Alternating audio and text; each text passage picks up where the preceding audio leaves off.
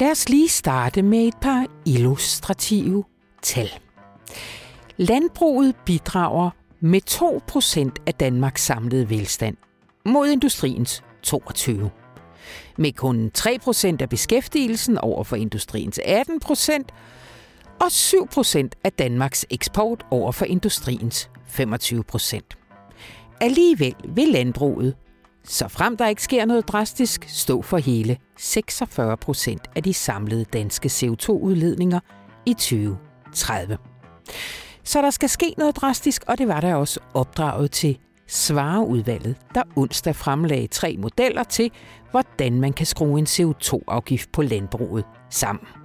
Og den har vi ventet på i en tre års tid, der føles som 10, og derfor er en stor del af denne uges radioinformation sat af til en snak om konklusionerne. Men også om de hensyn, som udvalget har skulle balancere, de modsatrettede interesser, som den kommende grønne trepartsforhandling vil tydeliggøre, og de dilemmaer, som vores politikere må se i øjnene, når de forhåbentlig snart skal træffe en beslutning. Marie Sæl og Sebastian Gerding er vores guides. Velkommen til Radioinformation. Mit navn er Anna von Sperling, og jeg vil faktisk anbefale dig, at du bliver hængende til allersidst, fordi der kan du opleve Rune Lykkeberg levere en Trump-paudi, som jeg vil kalde stort set lige skabet. Han har været i USA og set op til flere rallies med de republikanske kandidater, og det afføder faktisk også, hvad man kunne kalde en slags optur over Trumps eneste stadig oppegående modstander, Nikki Haley. Hjertelig velkommen til.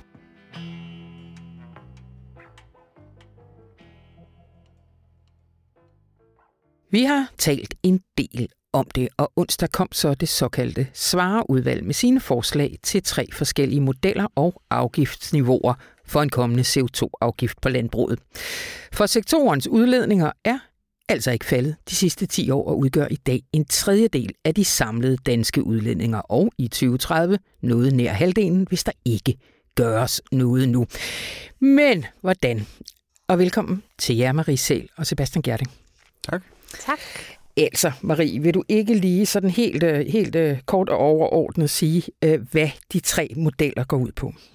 Jo, øh, altså svareudvalget har ligesom lavet øh, en, en tre modeller. En meget en hård model, altså en, der rammer landbruget forholdsvis hårdt på 750 kroner per udledt ton. Og så har de lavet sådan en, en blød mellemvare på 375 kroner, og så en på 125. Og de er jo så forskellige, øh, altså rammer enten landbruget, øh, rammer landbruget forskelligt, men, men gør selvfølgelig også noget forskelligt for klimaet. Så det vil sige, at, øh, at de to første modeller, altså dem, der er hårdest, de opfylder vores øh, klimaforpligtelser på alle punkter. Det gør den tredje model ikke helt. Til gengæld så har den første model, der er på 750 kroner, har så også den største lækagerate, det vil sige, at der, der er den største produktionsnedgang. Øh, i landbruget, og der vil være noget produktion, der flytter til udlandet. Ja, ja. Og øh, det er jo et af de hensyn, som udvalget ligesom har skulle øh, veje det her med for eksempel udflytning af, af produktion og sådan noget. Men Sebastian, hvad er det for nogle andre balancer, de ligesom hele tiden har, øh, har opereret med i, i, i ud, udformningen af modellerne? Ja, altså de har skulle operere på, på en meget... Øh, ja, der er blevet skrevet en hel masse hensyn, ind de skal tage til, og udvalget sagde det sådan set selv, og de har også, det har også stået klart længe, at det var ikke muligt at lave noget, der både ikke måtte føre til øh, lækage, ikke måtte føre til beskæftigelsesnedgang, opfyldte klimamålsætningerne, ikke måtte føre til stigende ulighed osv. osv. Der er ligesom politisk set, var der lige lagt til den væsentlige, eller til den store øh, for, øh, side ned i, at der ikke må være nogen negative følger. Der kommer nogle negative følger. Der, man bliver nødt, der er nogen, der bliver ramt af det her, og sådan er det. Altså det er ligesom hele øvelsen er, at der er noget, der nok skal laves noget mindre af, eller i hvert fald laves anderledes, Øhm, og det kan man ikke gøre, hvor at ingen får en eller anden form for regning. Og det, så modellerne prøver så ligesom at balancere imellem de ting, og ligesom lægge det, det klart frem og sige, der er de her negative konsekvenser ved det her, der er de her positive konsekvenser ved det her, og så videre, og så må det være op til politikerne. Og eksperterne vil jo heller ikke selv udnævne en, en favoritmodel, hvis man kan sige det sådan. Man sagde bare, at model 1 er den, der ligesom klart opfylder vores klimaforpligtelser. Den har også den største beskæftigelsesnedgang. Model 3 har en ret stor usikkerhed øh, i sig. Altså det, der, der, der, dels er der, øh, hvad hedder det, lever den ikke op til alle vores klimaforpligtelser, og dels så er der selv med det en mente er der noget, der afhænger af, at vi får styr på noget pyrolyseteknologi, som altså er ret usikker, og det vil så skulle genbesøges i 2027, om det overhovedet er nok. Altså, og når det, du siger pyrolyse? Pyrolyse, det er sådan noget biokul, man vil køre ud på øh, markerne, og så skal det ligesom på sigt gerne kunne vide, øh, hvad hedder det, føre til optag af CO2, altså til reelt, at man får negative udledninger. Så det er en god teknologi, og hvis det viser sig, at den kan skaleres, og at den ikke har negativ, andre negative følgevirkninger, så er det sikkert en fin ting. Ja. Men de ting, altså den er ikke skaleret, og den har ikke, øh, man ved, kender ikke de langsigtede miljøpåvirkninger, og jeg tror også, den er alt for dyr, øh, som det er nu. Så der er ligesom, ja. altså, vi er et godt stykke fra øh, det her. Og så det, så det er igen, det er jo en politisk præference, hvor sikker vil vi være på, at vi opnår øh, det her. Man kan sige, der hvor jeg synes ekspertgruppen, det der faktisk overraskede mig en lille smule, var, at der er en negativ beskæftigelsesændring i alle tre modeller. Ja. Så selv den allermest nænsomme er der faktisk en nedgang, altså en estimeret nedgang i beskæftigelsen på 3.000 årsværk, hvor det den største er på 8.000. Øhm, ja. Og hvis man har den fra politisk side, som jo der, der kan være helt legitim, øh, hvis man frygter, at Inger Støjberg skal komme og stjæle en stemmer for eksempel, ja. øh, så altså, hun var, var jo allerede sådan, altså en landmand er en for meget. Øh, og selv med den mindst næste model er der trods alt 3.000 årsværk, der bliver, der bliver nedbragt. Og det, og det er jo potentielt, altså 3.000 årsværk er i den danske økonomi, altså ingenting. Nej, det er jo det. Det, det, det er ingenting. Men... Altså, der er jo heller ikke lagt op til, at de så bare skal sidde og, og pille næse på en bænk. Altså, det som udvalget siger, det er, den efterspørgsel på arbejdskraft, vi har, plus de nye erhverv, øh, arbejdspladser, der bliver lavet i det grønne erhverv, kommer til så rigeligt at kunne... Lige præcis. Ja. ja.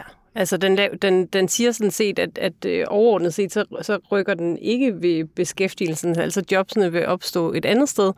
Øh, men, men det ændrer selvfølgelig ikke det, som den, den bekymring, som øh, Sebastian også nævner, som Støjberg for eksempel har været ude og lufte med, at der er jo reelt nogle landmænd, der kommer til at, at lukke. Og skulle lave noget andet, ja. Jo, men det er jo, potentielt ja. er det jo 3.000 øh, enkeltskæbner, Præcis, der, der kan ja. køres i et tv-indslag om dagen herfra og de næste 10 år ja. med folk, der må lukke den fædrene går. Det kunne politisk det, have en del væk, jo også fordi... Og i, i et makroblik er det, altså hvis man ser på hele den danske økonomi, er det, er det fuldstændig ja. fortegnet, at det skulle være et, et stort økonom, altså problem for den danske økonomi, også fordi landbruget øh, fylder efterhånden, så ja. lidt, har så lille økonomisk betydning. Og så er det jo ikke bare enkeltskæbner, som, øh, hvad ved jeg... Øh, fejre gader. Det er et øh, kulturbærende ja, erhverv, ikke? Præcis. Jo, ja. og vi kan jo tænke på det fra Mink-skandalen, så ved vi godt, hvor meget øh, sådan noget kan komme til at fylde, ikke? Ja. Og, og Støjberg var jo sådan set også ude og lod sig fotografere i går med, øh, hvor hun stod og, hun, hun stod og holdt øh, en konventionelt øh, oksekød, mælk og ost, og, og kaldte det for en krigserklæring for landbruget. Så ja. der er jo virkelig lagt i kakkeloven til, at det bliver en, øh, altså, det bliver en kamp, det her. Ja, ja. Men altså, en af de ting, de selvfølgelig skulle tage hensyn til, det er det her med samfundsøkonomien. Altså, kan man sige noget om generelt, hvordan selv den dyreste CO2-afgift øh, her vil påvirke samfundsøkonomien? Øh, altså man kan sige, den, det, der, det der ligesom handler om er, vil man gerne have nogle penge ind for den her afgift? Og de penge kan man jo så øh, dele ud igen, øh, kan man sige.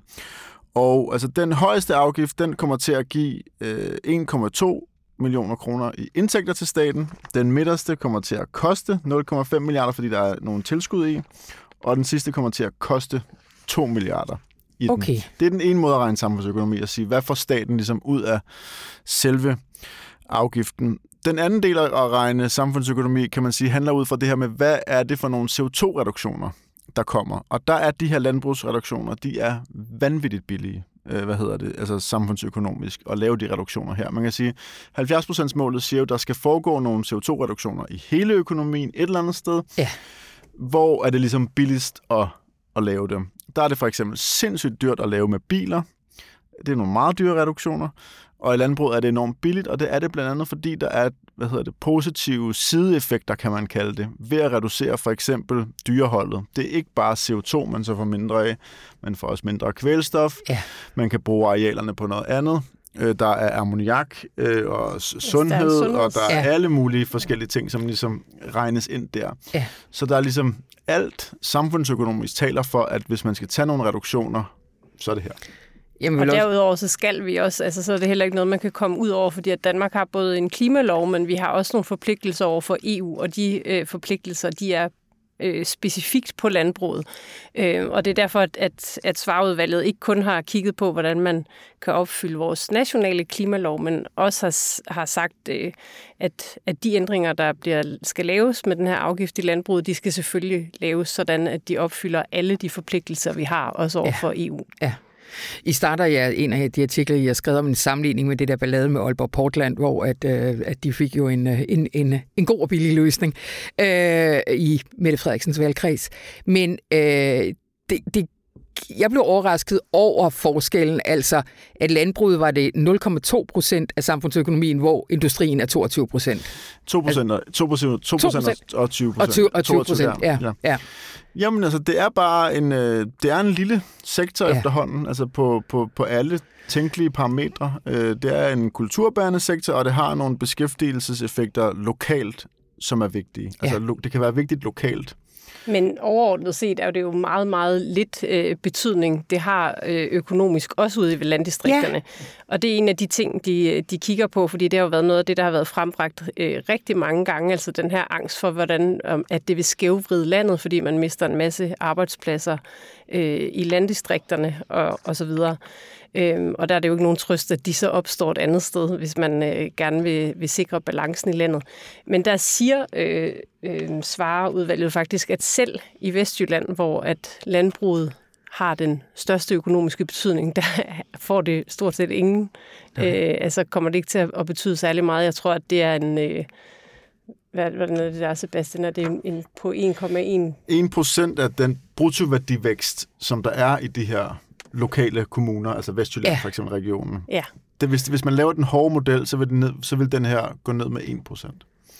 Okay. Og det er, det er jo ikke særlig meget. Det betyder jo så ikke, at hvis du så ikke zoomer helt lokalt ind på et eller andet sted, hvor der ligger et slagteri, der måske vil blive ramt, eller nogle land, ligger en, en klynge af landbrug, at det så ikke... Øh, altså selvfølgelig vil man der øh, kunne mærke det, men hvis du kigger, øh, altså hæver det lidt op, så er det ikke noget, der vil, øh, der vil skade økonomien øh, specielt meget i, i landdistrikterne. Men er det jo, der er jo også sket en gradvis dekobling mellem landbruget og blandt andet slagterierne, der jo ikke længere ligger der, hvor de gjorde engang. Nej, og, og som jo også hele tiden lukker på grund af andre strukturudviklinger. Ja. Det er jo virkelig det, man skal huske her, at det kan godt være, at det lyder meget dramatisk, men beskæftigelsen, hvis man ser i en 20-årig periode, hvad beskæftigelsen har været i landbruget, er den jo faldet mere end det her, sådan som man lige husker det i hvert fald. Og hvis man går endnu længere tilbage, så er det i hvert fald meget, meget, meget ja. mere. Og der lugter jo, der, eller der lukker løbende øh, slagterier, fordi de flytter til Polen, eller fordi ja. at, øh, afsætningspriserne lige pludselig ændrer sig på grund af nogle verdensmarkedsting osv. Så, så man har ligesom en eller anden form for, ja, de her strukturudviklinger, sker jo hele tiden. Der lukker løbende landbrug, der er løbende øh, konkurser, faktisk... der er løbende øh, følgeerhverv, som flytter ud, og så videre, så ja. på grund af alle mulige andre udviklinger. Ja. Så det er ligesom hele det her med, at øh, ja, at, at, at, at at sektoren tilpasser sig til de rammevilkår, der er. Og ja. der er det her jo bare et nyt rammevilkår, ja. øh, som er der. Og der kan man så sige, det som er en god pointe, synes jeg er, det er det så et rammevilkår, som staten nedsætter. Det er ikke ligesom noget, der kommer ud af en eller anden markedsudvikling, helt frakoblet ting. Og der kan det være, at man skal, så har et ekstra ansvar for at afbøde nogle af de negative konsekvenser. Ja. Øhm, det kan man sagtens argumentere for, men det tror jeg også til rigeligt, at der vil være politisk opmærksomhed ja, på. Ja, ja. En anden interessant ting, vi ikke har været inde på, det er det her med, at det er jo heller ikke er særlig ulighedsskabende i forhold til, øh, altså til indkomster. Det er Nej. noget, som Mette Frederiksen og Socialdemokraterne jo tidligere har sagt, at der stadigvæk skulle være øh, stadigvæk være muligt for den enlige mor at lave kødsovs til sin øh, fodboldspillende drenge, eller jeg kan ikke huske, hvordan hendes eksempel var, noget i den stil. Ja. Øh, men det slår svareudvalget også fast, at, at de prisstigninger, der kommer til at være øh, øh, forbrugermæssigt, de er simpelthen så små, at, øh, at, at det kommer ikke til at skabe en, en reel ulighed. Nej, altså hvad, hvad, hvad, hvad taler vi om? Det var et jeg par tror, kroner på... Ja, det er vist det, øh, i, den, i den hårde model på 750 kroner, der vil et halvt kilo oksekød stige med 4,5 kroner, og så tror jeg, det er 60 øre for mælk og 60 øre for svinekød. Og så i model 2 er det omkring 2 kroner for, for oksekød og 30 øre eller sådan noget for mælk og, og svinekød. Ja, ja. Så det er nogle... Og det er ikke for at underkende, at det selvfølgelig også er penge i en... Øh i en familie med mange børn og lave indkomster. Men det, de har kigget på, det er sådan Gini-koefficienten, ikke? Altså Jo, det er lige sådan præcis. overordnede forskydninger i ulighed. Jo. Jo, Ja. og plus under inflationskrisen her er de jo stedet med faktor, jeg ved ikke hvad. I forhold det må man her. sige. Så det er jo ikke... Igen, der er andre øh, udefrakommende faktorer, som har ført til lignende stød, Ja, øh, hvor man jo øh, bare har, øh, har tænkt, det må, sådan er det. ja sådan er markedet. Ja. Øh, men jeg kom til at blive, apropos det der med markedet, og det der med, at nu er det staten, der går ind. Men altså, staten kan man vel godt øh, anfægte, går jo ikke ind og regulerer en sektor, der ellers arbejder fuldstændig på markedsvilkår. Altså, det er vel den mest støttede, statsstøttede sektor overhovedet, så de her diskussioner må vel også tages sammen med det. Jamen, det har der jo ikke været tradition for hidtil, kan man sige. Hvad hedder det? Fordi at det, er jo en, det er jo en ret passiv hektarstøtte, man giver, som jo bare handler... Altså, så, altså, ja, hvad hedder det? Men man Men- kan sige, at, at, at en ny krakkeanalyse, der lige er kommet nu her for nylig, viser jo, at, at landbruget får 12 milliarder øh, kroner i støtte, og det er jo også en ting, der har været meget frem i debatten. Blandt andet øh, stillede Connie Hedegaard spørgsmålet i Altinget nu her i sidste uge, hvor hun spurgte, om det egentlig var for meget for langt, at man fik lidt tilbage for øh, de mange milliarder, der bliver givet øh, fra staten i støtte. Ja. Øhm, og Ja. ja. det er jo også en virkelig væsentlig del af, mm. af debatten. Plus at man kan sige, altså det man jo har, det, det, det der har været diskussion med industrien er jo også, altså det er jo også produkter, de leverer, som er gode produkter, som forbrugerne efterspørger, som folk gerne vil have. Og de betaler også en afgift, fordi man siger, at vi bliver nødt til inde i vores priser at have noget, der afspejler det, som produkterne forurener. Det er Ja. ja. den måde, vi gerne vil indrette øh, samfundet på, at man skal sige, at de eksternaliteter, der er, de øh, negative følgevirkninger, der er i et eller andet produkt, skal på en eller anden måde afspejles i priserne. Og der kan man jo godt argumentere for, at det er lidt underligt at have en sektor, hvor man så ikke har det. At der ikke er noget prissignal. Ja. Øhm, så det, som staten forsøger at gøre nu, er jo også bare at sige, at nu, øh, nu retter vi op på de priser. Nu, nu laver vi noget, hvor, øh, hvad hedder det, hvor priserne i højere grad afspejler det, og det kommer til at føre til en lille nedgang i efterspørgselen på nogle af tingene, men igen, andre ting vil jo blive efterspurgt, fordi vi skal jo stadig have kalorier. Og så er det jo Oj. godt, at vi har en statsminister, der øh, på grund af en Nordic Waste-sag har fundet den gamle med, at forbrug, jeg ved, at det forureneren betaler frem fra kassen. Præcis. Så den, kan- den kan jo komme en handy her nu. Nå, og du har ved at sige noget. Ja, jeg vil bare sige, at, at eller, jeg går meget op i det der med, at man også en gang imellem får nævnt, hvad der er af fordel i det, og Sebastian har været en lille smule inde på det, men, men den, den beskriver det første gang, at den her grønne regnemodel er taget i brug, og at man ligesom prøver at beskrive øh, både hvad for nogle ulemper det har, både øh, for klimaet, men også for miljøet osv., men også hvad for nogle fordele der er i det. Og der viser det jo ret tydeligt, at der er blandt andet, når der er nedgang i den animalske produktion, som Sebastian også nævnte før, så vil der være nogle sundhedseffekter, altså der bliver ja. simpelthen bedre luft, øh, altså vi får en bedre luftkvalitet, fordi at der er mindre af de her am- ammoniakgasser. Øh, øh, gasser. Øh, og derudover så, så vil det, det vil også føre til mere skov, for eksempel, som giver os øh, flere dejlige steder at være, og det har faktisk også en samfundsøkonomisk betydning. Og så er der det her selvfølgelig med, at det, at det også vil give mindre kvælstof, og der, dermed vil det hjælpe os til at, at slippe af med de her kæmpe store problemer, vi har med ildsvind og Ja. med, vores, øh, ja, med vores vandmiljø i det hele taget. Så det siger, at de ting er også regnet ind i de her øh, scenarier. Ja, den har, de har for første gang regnet ud, at det vil give en, en, en årlig besparelse på 750 millioner kroner, hvis man vælger den dyre øh, model i øh, sparet øh, sundhedsomkostninger ja. og, og, og det her forbedrede vandkvalitet osv. Nu står vi her, og vi har de her tre, det har vi ventet længe på, og så skulle man jo synes, de bare kunne lave en beslutning, men sådan øh, spiller klaveret ikke. Vi skal have en grøn trepart, og hvis man er både under en sten og ikke helt øh, er med på, hvad sådan en er for en, Marie, kan du ikke lige forklare os det? Jo, den grønne trepart, det var noget, som øh, Jakob Ellemann fandt på lige inden, at, øh, lige inden han øh, stoppede som formand.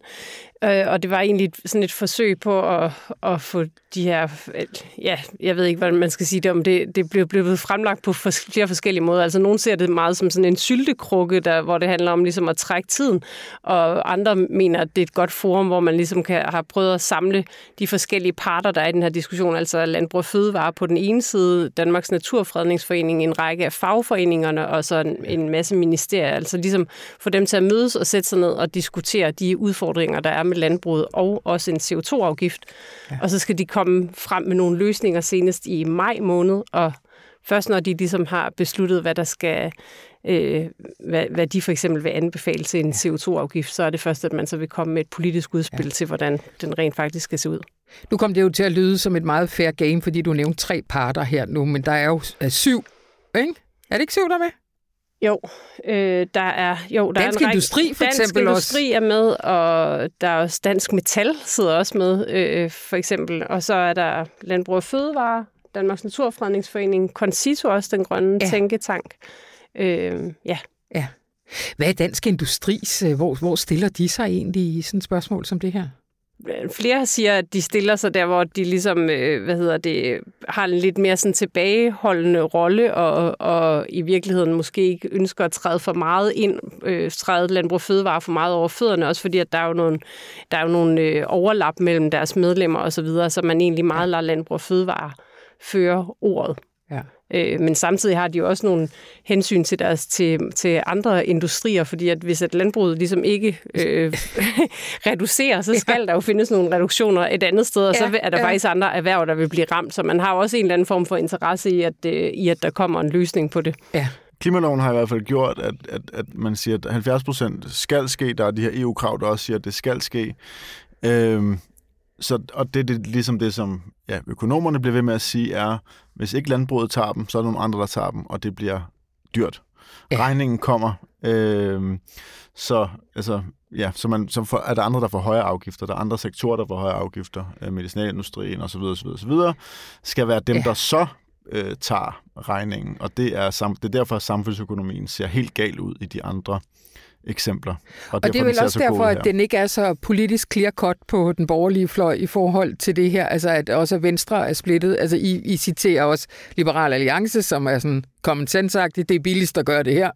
Jeg det er her, vi gør det. Cepos Men- siger jo, at øh, altså, Nå, de, vil, Cepos, de, Cepos ja. vil have en kritik af, hvad hedder det, de har, vil have en kritik af, at der er et klimamål, men de siger, at når klimamålet er der, Ja. så, øh, så, er det, så, så, så er det sådan, det, så bliver man nødt til at gøre det. der. Løsningen er ikke at pålægge det andre steder. Det vil være, det vil være fatalt. Ja.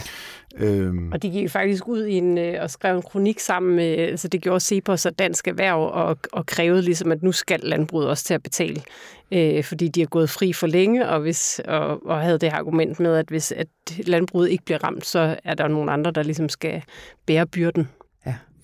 Men politisk set er det bare, altså, politisk set er det bare et andet spørgsmål. Altså fordi hvis man på et eller andet tidspunkt i fremtiden så vil have nogle andre og afgifter, der rammer nogle andre osv., altså det er bare noget andet end det her landbrug, som har en øh, stærk fortællekraft. Det er et meget vigtigt øh, nationalt øh, klenodie, hele øh, landbrugsdanmark og, og, så videre. Der er partier, der er baseret på det. Og, altså, Ja, det er spændende at se, hvor Inger Altså, det er ligesom, kan- ja, præcis, og det er Ja. ja. bare noget andet, øh, men altså, igen, så det, det er en makropointe, altså det er en overordnet økonomisk betragtning Ja. øh, kontra øh, nogle meget specifikke skæbner. Ja. Øh, og, og hver eneste gang, man ligesom går op i det store makroperspektiv, og det er det, som svarerrapporten, synes jeg, gør utrolig klart, så er der meget, meget få argumenter for ikke at gøre det. Ja, Altså, så det handler ligesom om, om man på en eller anden måde kan gøre noget, hvor at man kan, kan leve med det, der går ud over de enkelte. Og den aller sidste pointe, det er jo det her med, at Danmark er jo ikke det eneste land, der står med en klimaudfordring. Øh, Så det kan godt være, at vi lige nu går ene gang og er de første, der skal indføre sådan en afgift her, men der er jo også en række krav i alle andre lande, og der Ja. ja. kommer det i stigende grad. Så man kan jo lidt vælge, enten så kan man ligesom øh, anlægge den synsvinkel på det, at, man, at, at det er tosset, at vi går foran og ligesom indfører en afgift, der ikke er i andre lande, fordi den selvfølgelig rammer vores konkurrenceevne. Men på sigt kunne man jo også anlægge den, øh, det synspunkt, at, at den giver os en bedre konkurrenceevne, fordi at øh, vi så har klaret en svær omstilling, som ja. nogle andre lande skal igennem senere, ja. og ikke kommer udenom at skulle igennem på et senere tidspunkt.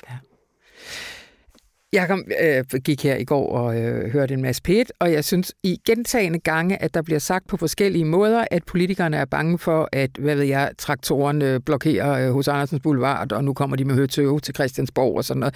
Jeg kunne ikke lade være med at tænke, det er klart, altså, øh, vi ser de der billeder fra Frankrig og sådan noget, men det er jo en komplet anden virkelighed i Frankrig, både i en del af øh, økonomi og i øh, øh, øh kultur og alt det der. Altså, er det en reel risiko, vi får et bundeoprør i Danmark? der er i hvert fald nogen, der har truet med det, kan man sige. Jo. Altså, der, er, der har jo været de første stemmer, der ligesom sagde, at de havde tænkt sig at, at, at gøre alvor af det og ligesom køre ind til Christiansborg. Øh, og der, er jo, altså, der har også været meget hårde reaktioner, for eksempel fra de danske mælke, mælkebønder i går og fra svineproducenterne, der ligesom var ude at sige, at, at med den her afgift, øh, der kan de slet ikke se, at, der, at man kan overleve som, øh, som mælkeproducent i Danmark, sagde øh, nogle af, øh, kvægbønderne for eksempel, og, og svineproducenterne sagde, at de, de kunne ikke acceptere nogen af de her tre modeller. Øh, så der er jo en meget stor øh, modstand også mod det, men ja, det er svært at sige. Plus at det er jo også, det her det er jo økonomernes bedste bud. Altså det står jo folk frit for at sige, det anerkender de overhovedet ikke, og hvad fanden ved... Øh hvad fanden ved en økonomiprofessor på Københavns Universitet om ja, livet på landet, og det hele er bare et stort regneark og en øh, model. Og det er det jo. Altså, det er en modelberegning. Det er en modelberegning på, hvad er land, øh, landbrugsbedrifternes økonomi, hvad, hvordan hvis man gør det og det og det og det og det. Men hvad der ligesom sker i virkeligheden, og hvad der kommer af andre effekter og så videre, plus den her, tror jeg, store mistillid til hele arbejdet, som det vil være derude fra. Så man kan sige, kommer der et bundeoprør? Øh, det ved jeg ikke, men men fortællingen er stærk. Altså, det er Ja, jo ikke bare et bunde. Det er jo ikke kun bønder. Det er jo også hele land by-fortællingen. Det er hele de der ting. Altså, det er nogle af de allerstærkeste drivkræfter, i, altså politiske drivkræfter i hele Europa. Og det kan man så undre sig over, når man ser på den økonomiske betydning, at det er det. Men faktum er bare... Ja, helt klart, det jeg, jeg er er heller ikke i tvivl om, at landbrugere, der godt forstår, at de både er sure og måske også tænker, at de har en stærk fortælling.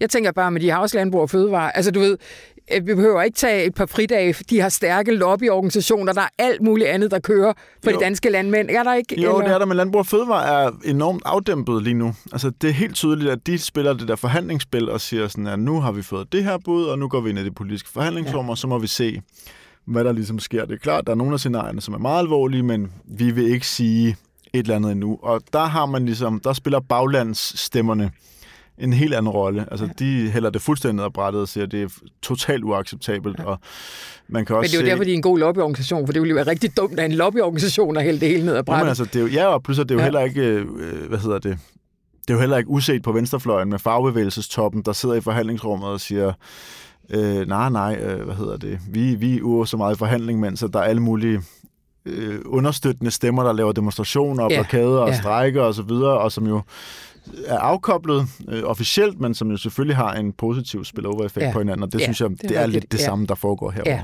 ja. Godt. Øh, lige til aller, aller sidst, Marie. Hvad, hvad er det, der sker? Sådan rent, hvad, kan man, hvad kan man regne med? Sådan en tidsramme, til vi kan sidde her og snakke om, nej, vi har fået en CO2-afgift. Øhm, det er faktisk lidt svært at sige, fordi den her den grønne trepart, øh, hvor, de, hvor man nu skal vende de her modeller, der er, den er i gang sådan set, og man, vi har fået at vide, at de skal komme med, nogle, med deres konklusioner i maj måned, og derefter vil der så komme et udspil. Øhm, så det, altså det kan jo nå at blive før sommerferien, men det kan også meget vel øh, nå at være efter. Det kommer måske an på det her med, hvor meget ballade øh, der bliver omkring det øh, på vejen. Ja. Klimarådet sagde faktisk i går, at, øh, at både modeller 1 og 2 øh, sådan set var nogle øh, fine modeller, og øh, hvad hedder det, formand, formand Peter Mølgaards pointe var, at det vigtigste var sådan set, at man kom i gang Ja. og fik den indført, så den kom før sommerferien. Fordi det er så vigtigt, at vi får nogle reduktioner snart i forhold til at, og, øh, ja, at gøre det godt for klimaet. Altså, ja. jo hurtigere, jo bedre. Sådan er det jo bare, så er der mindre CO2, der ryger derud. Så han ville rigtig gerne have, at den kom hurtigt, og at, øh, at den blev indfaset før øh, 2027, som er det svareudvalget ellers har lagt op til. Altså, han ville gerne have den før. Men helt kan man sige, helt lavpraktisk, så kan det også godt være, at den allerede begynder at virke nu. Altså hvis, hvis, det, hvis det er et, et, et, ligesom et givet, hvis folk accepterer banker, øh, landbrugsting og så videre, begynder at acceptere, okay, der kommer et eller andet, som nok ikke ser sådan fuldstændig kønt ud for denne her måde at drive økonomien på, så ville kloge, rationelle, tænkende mennesker, som man jo som økonomerne i hvert fald antager, at folk er, vil jo begynde at indrette deres aktiviteter efter det. Ja, så en lille effekt nu, og når den så bliver vedtaget, en lidt større effekt. Altså, selvom de siger, at den først begynder at komme i 2027, så er jo Ja. ja. pointen, at, at, at folk allerede begynder at indstille deres mindset Ja. efter det. Ja. Øh, og der har faktisk her. været, der har været økonomer frem og sige, at, at der allerede bliver, at der er blevet holdt rigtig meget tilbage, altså at landmændene også har, fordi de har været i den her venlige position i så enormt lang tid, at de for eksempel ikke har tur at investere osv. Så, så selvom at der er nogle landmænd, der råber meget højt og er meget utilfredse, så er der måske også en stor gruppe af landmændene, der vil være glade for at få noget afklaring, altså at vide, hvad er det egentlig, vi skal, hvordan er det egentlig, jeg skal indrette ja. min virksomhed, Ja. og hvad er det, jeg skal prøve at gøre nu for at gøre mig klar til fremtiden. Så der kan også godt være stemmer, man måske ikke hører så meget, som, øh, som rent faktisk øh, bare går hunger efter, at der kommer en eller anden form for afklaring. Selvfølgelig. Yes, tusind tak, Sebastian Gerding og Marie Sæl.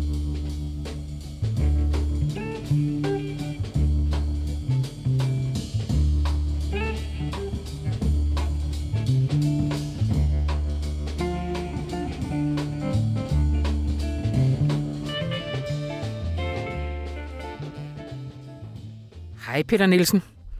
Hej, Anna Sperling. Du øh, kigger lige ind for at øh, hejse fladet for en, øh, synes jeg, virkelig sjov satsning, vi har i weekendens kulturtillæg. Ja, det er rigtigt.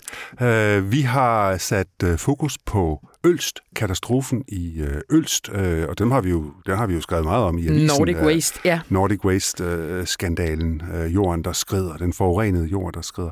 Ja. Øh, den har vi jo skrevet meget om i avisen. Øh, øh, den er dækket af forskellige aspekter, men vi synes ikke, at vi havde dækket den fra, fra, fra kulturens øh, vinkel, så Ej. at sige. For der er også en historie der, og det er en anden historie, man kan fortælle øh, omkring det. Så det, vi har gjort, det er, at vi har spurgt nogle øh, danske kunstnere om at bidrage til, hvordan vil de fortolke på øh, Nordic Waste, Ja. øh, hvis det var inden for det fag, de arbejder indenfor. Ja. Så der har været en øh, billedkunstner, som har fortolket Ølst, eller Nordic Waste, øh, og der har været en manuskriptforfatter og en, øh, en dramatiker. Godt, og der kan man øh, se øh, og læse øh, øh, resultaterne i, øh, i weekendens kulturtillæg.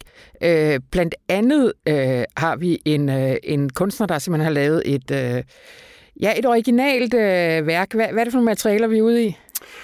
Ja, vi er selvfølgelig ude i lær. Ja. øh, fordi det er jo også, øh, det er jo også øh, lærjord, der er under, øh, under Nordic øh, Waste. Øh, og øh, vi har med en skulptur at gøre, øh, modelleret i, øh, i restlær. Øh, gammelt, beskidt restlær, som, øh, som øh, Anna Stan, øh, mm. som kunstneren hedder, billedkunstneren hedder, øh, har lavet. Og som, øh, ja, hun har både lavet jeg skal ikke sige for meget, men hun har, hun har lavet et, både et landskab og en skulptur i en og samme, i en og samme øh, bevægelse, så at sige. Det må man købe avisen eller øh, tage den ud i gangen for at se.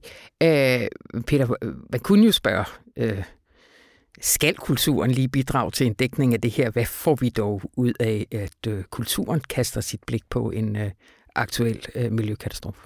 Nej, det skal den ikke, men det er en utrolig god idé at lade kulturen ja. spille med. Ja. Altså hvis vi kigger historisk øh, tilbage på, øh, altså mange af de store begivenheder øh, kan vi forstå igennem nogle øh, hvad skal man sige, afgørende katastrofer, naturkatastrofer. Der tror jeg i højere grad, det har været øh, kunsten, der har holdt fast i dem og, og ligesom bragt dem videre til, til os i øh, for eftertiden. Ikke? Ja. Øh, og man kan godt sige, jeg kan også godt afsløre, at vi er også omkring sådan et, et, et, en historisk overflyvning over øh, naturkatastrofer.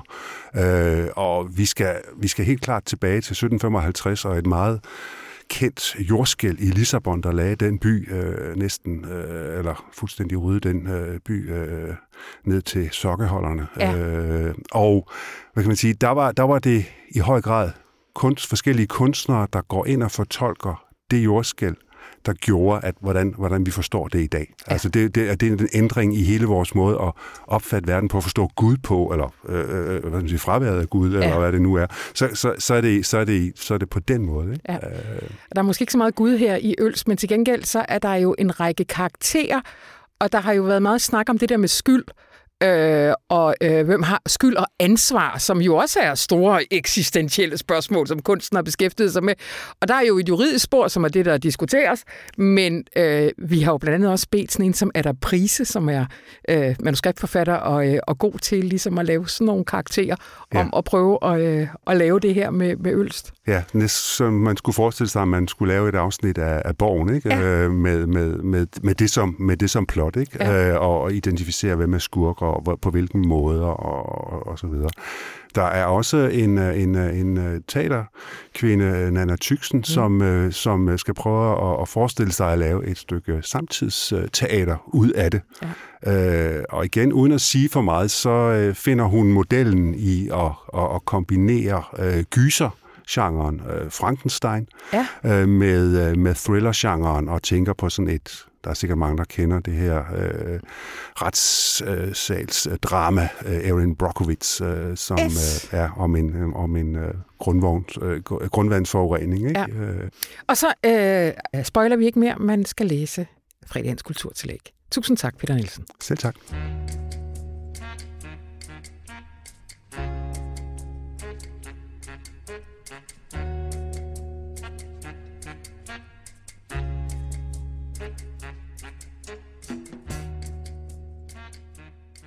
Hej Rune. Hej Anna. Altså, øh, øh, vi, øh, vi skal have en, hvad har du lavet i din vinterferie-snak? Nej, det skal vi nemlig kun fordi, du har lavet noget, som er sindssygt meget sjovere end at øh, stå på ski eller øh, male vinduer i sommerhuset. Du har ja. været til Trump Rally. Ja, altså, øh, jeg besluttede mig for at tage til øh, de republikanske primærvalg i South Carolina sammen med min 18-årige søn. Mm. Og det gjorde vi for et stykke tid siden. Fordi det er altid sådan med politik, at når man kommer tæt på vælgerne og ser Trump og ser hans modstander Nikki Haley, du, det går op for dig, hvor lidt du ser til daglig. Det er simpelthen et møde ja. med din egen blinde vinkel. Øhm, og det var sgu en fantastisk oplevelse. Ja. Det var det virkelig. Du var til to? Jeg var til to Nikki Haley rallies, så hun er jo den store udfordrer af Trump. Og selvom hun er helt sindssygt konservativ og Reagan-agtig på økonomi, og synes, det kunne være fedt lige at bombe nogle topfolk i den iranske ledelse. Altså selvom hun politisk er et helt andet sted, så kan jeg simpelthen ikke lade være med at være fuldstændig vildt imponeret over, at hun står op ene kvinde mod den mand. Ja. Altså alle de andre har slikket hans røv og er blevet sparket i hovedet. Hun står der stadigvæk, og hver gang han angriber hende, han er så ubehagelig overfor hende. Han er ja. så personlig. Han sagde til et rally i Conway, sagde han, Where is Nicky's husband? Where is Nicky's husband?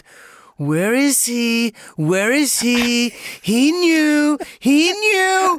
Og det er jo fordi, der for 10 år siden var om, hun havde haft en affære. Ja. Og det svin, som øh, havde en affære med Stormy Daniels, mens hans kone Melania var gravid, ja. alligevel står han og sådan gejler sådan et kvindehad op, og hun er så cool. Jeg ser hende dagen efter, hvor hun siger, jamen, min mand, har grund til, at han ikke er med på kampagnesporet, det er, fordi han tjener den amerikanske her. Men det har Trump jo aldrig nogensinde haft nogen forståelse for. Han har aldrig selv prøvet at tjene nogen. Catching. Og så siger hun til ham, hvis han har noget, han gerne vil sige til mig, så synes jeg, han skal sige det til mit ansigt. Men så skal han gøre det på en debatscene. Mm. Og i øvrigt, så vil jeg gerne have alle kandidater over 75, de skal mentalt testes i den her. altså, og det der sådan enormt hårde modsvar, det der sådan, fornemmelsen af, at hun siger også, at øh, hun ved godt, der er mange republikanere, der kysser ringen. Der er mange, der er, der er bange for at blive lukket ud af klubben. Mm. Det er hun ikke bange for, fordi alle kommer til at fortryde det bagefter.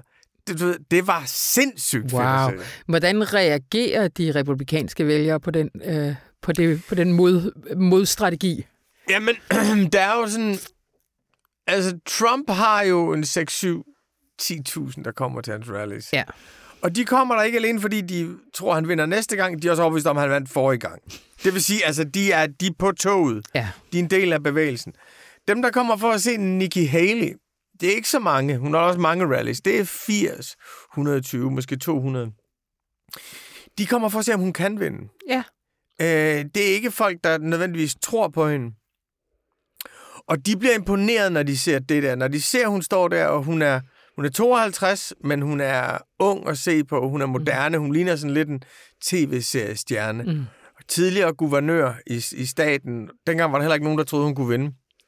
Der vandt hun alligevel. Det var hende, der hævde sydstatsflaget ned fra øh, regeringshovedstaden i, øh, i, i, i Colombia. Så de ved, at hun altid er blevet undervurderet. De ved, at hun er stærk. Hun er barn af indiske immigranter, som hun er. Men når de ser hende stå der og være så rolig, Mm, altså mm. hun er ligesom rolig, voksen, cool, stærk, i modsætning til den der ramblende gruppe, der bare står og skriger af hende. Så de vinder noget for hende. Ja. De, men de går derfra og tænker, hun er stærk, Nikki, men hun kan ikke vinde over Trump. Nej, nej. I var også ude at tale med øh, Trump-vælgere, og blandt andet synes jeg, du beskriver en øh, ganske ung fyr i en batik-trøje. Sådan en, man med det samme ville have kigget på gaden og sagt, nej, det er ikke Trump, eller Ja, den han er he- demokrat mindst. Jeg vil sige, den helt store opdagelse for mig den her gang, det er, at når vi ser Trump herfra, 21 anklager mod ham, masser af straffesager kørende, bliver mere og mere vanvittig i sine forestillinger om det forrige valg og sine fortællinger om det, så tænker vi, at han bliver mere og mere ekstrem. Mm. Så talte jeg med rigtig mange unge vælgere. Trump fører blandt de unge vælgere, Ja. hvilket for mig var helt uforståeligt. For dem er han jo normal. Han er en præsident for deres barndom. De har set ham før. De har hørt alle, alle øh, fjendebilleder. Nu går det helt galt. Nu kommer Trump, og de siger, det gik jo ikke galt. Nej. Vi havde en bedre økonomi. Og det havde jeg egentlig overhovedet ikke tænkt over, inden vi kom derover. Det her valg, hvis det bliver Biden mod Trump, så er det et enestående valg, fordi det er to præsidenter, de har prøvet før Ja. Og de sammenligner to forskellige ting. Og de har det også lidt med ham som sådan en, du ved, en onkel, man har, der bliver lidt for stiv og er dum at høre på, lidt pinlig. Men han tjener fandme mange penge. Ja. Og han har fandme holdt øh, sin familie sammen. ja. Og, øhm, og Paul Ward Pratt, som du henviser til der, siger, jamen, han er in your face. Han er dum at høre på. Han er brash. Men jeg vil hellere have en leder, der er for aggressiv, end en, der er for passiv, når man Ja. ja. ser på den verden, vi, vi er i nu. Så det der med, at han er normaliseret hos de unge, det var ret overraskende for mig, men indlysende snart, nu jeg siger det, så lyder det jo nærmest banalt, kan jeg godt høre. Mm. Men det var meget tydeligt for os, der er to typer Trump-vælgere. Der er dem, der tror på alt, hvad han gør. Elsker ham. En del af kulten. Det er dem, der holder bevægelsen kørende. Og det er dem, man som regel identificerer med Trump-vælgere. Men der er en meget stor gruppe anden vælgere, som er pragmatiske Trump-vælgere. Som synes, Gud var hans svin over for kvinder, og hvor har han behandlet sin egen kone dårligt, og hvor opfører han sig åndssvagt. Men hvor leverede han gode resultater. Mm. Mm. Og den, altså, det der ned ved grænsen, den sydlige grænse, må jeg bare sige, det er alle jo enige om. Altså, demokraterne er også enige om, det er ude af kontrol. Ja. Og de er enige om, at det er ikke en racistisk kampagne for grænsen, faktisk. Det er en kampagne, der handler om, at det går ud over alle dem, der er kommet lovligt til USA, hvis der er en masse, der kommer ulovligt ind. Mm. Og det er hele deres indvandringsmodel, der står til at bryde sammen. Og de unge vælgere ser på Trump og tænker, "Pff, han er pisse ligeglad med, hvad andre siger. Han lukker den grænse. Ja. Og Biden, han er bange for at blive kaldt for racister. Biden har alle mulige, der siger, der skal være en bedre vej til at få statsborgerskab. Biden har en meget mere blandet bagland. Øh, det er meget, meget sværere for ham. Øh, og de tænker, okay, hvis, hvis det her land skal fungere, skal vi have lukket den grænse. Mm. Og jeg, jeg taler med en ung latina-vælger, Christina Morales, født i New Jersey, nu er hun studerende i Conway, Coastal uh, Carolina University, som siger, at hun er, hendes forældre er fra Ecuador og Puerto Rico, og hun har set, hvor bange de er for flygtninge fra Venezuela i Ecuador, og hun vil bare have lukket det. Hun siger, det ødelægger det for os. Det har ikke noget med racisme at gøre. Mm. Hvis vi ikke har styr på det, så ødelægger det for os. Og det var ligesom en anden ting, var det der med de unge vælgere. Det andet er, at der er rigtig mange latino-vælgere, ja. som synes, Trump er en god idé. Mange af dem er katolikker, konservative. Nogle af dem er selv flygtet fra kommunistiske lande. Og rigtig mange er trætte af, at billedet af den latinamerikanske indvandrer er blevet kriminelle bander, der vælter over grænsen mm. med, med stoffer. Dem fører han også iblandt. Det er vildt. Det er vildt. Hvor, øh, hvor, hvordan står det med meningsmålingerne lige nu? Trump fører. Ja. Han fører, han fører i flere svingstater. Han fører en lille bitte smule i de nationale målinger. Man skal huske, at han tabte med 7 millioner stemmer sidste gang. Mm. Så han har taget et ordentligt, ordentligt ryg. Og så vil jeg sige om Trump. Første gang vi så ham, vi så ham i Conway, der tænkte vi, at det er vildt, han kan holde et rally på 90 minutter. Han taler uafbrudt i 90 minutter. Og det er en blanding af stand-up, og han er sjov. Han er et svin, Ja. ja. men han er sjov. Ja. Det er han bare. Vi kan tænke jo alle sammen lidt på Joe Biden som Sleepy Joe. Det er Trump, der har fundet på det. Ja. Så er der en del, som er, øhm, som er politik. Mm. Sindssygt ubehageligt angreb på den grønne dagsorden. Altså så gennemført ubehageligt totalt løgn. Og så er der 10 procent, som er helt igennem ynkelig, hvor han sidder som sådan en gammel mand, der er blevet efterladt af sin kone på en barstol og jammer. Og det er ligesom den forsmåede Trump. Men første gang vi så ham, tænkte vi, her står en mand og rambler i 90 minutter. Mm. Vi, altså, han er langt, langt, langt bedre mental stand Biden. Langt bedre. Ja. Så så vi ham tre dage efter. Næsten hele showet var det samme. Og det gik op for os, at det, der tager sig ud som improvisation, er sindssygt planlagt. Wow. Det, ja. der ligner spontane indfald, noget af det er spontane Ja. indfald. Men altså, der er mange vidigheder, der faldt på samme minuttal.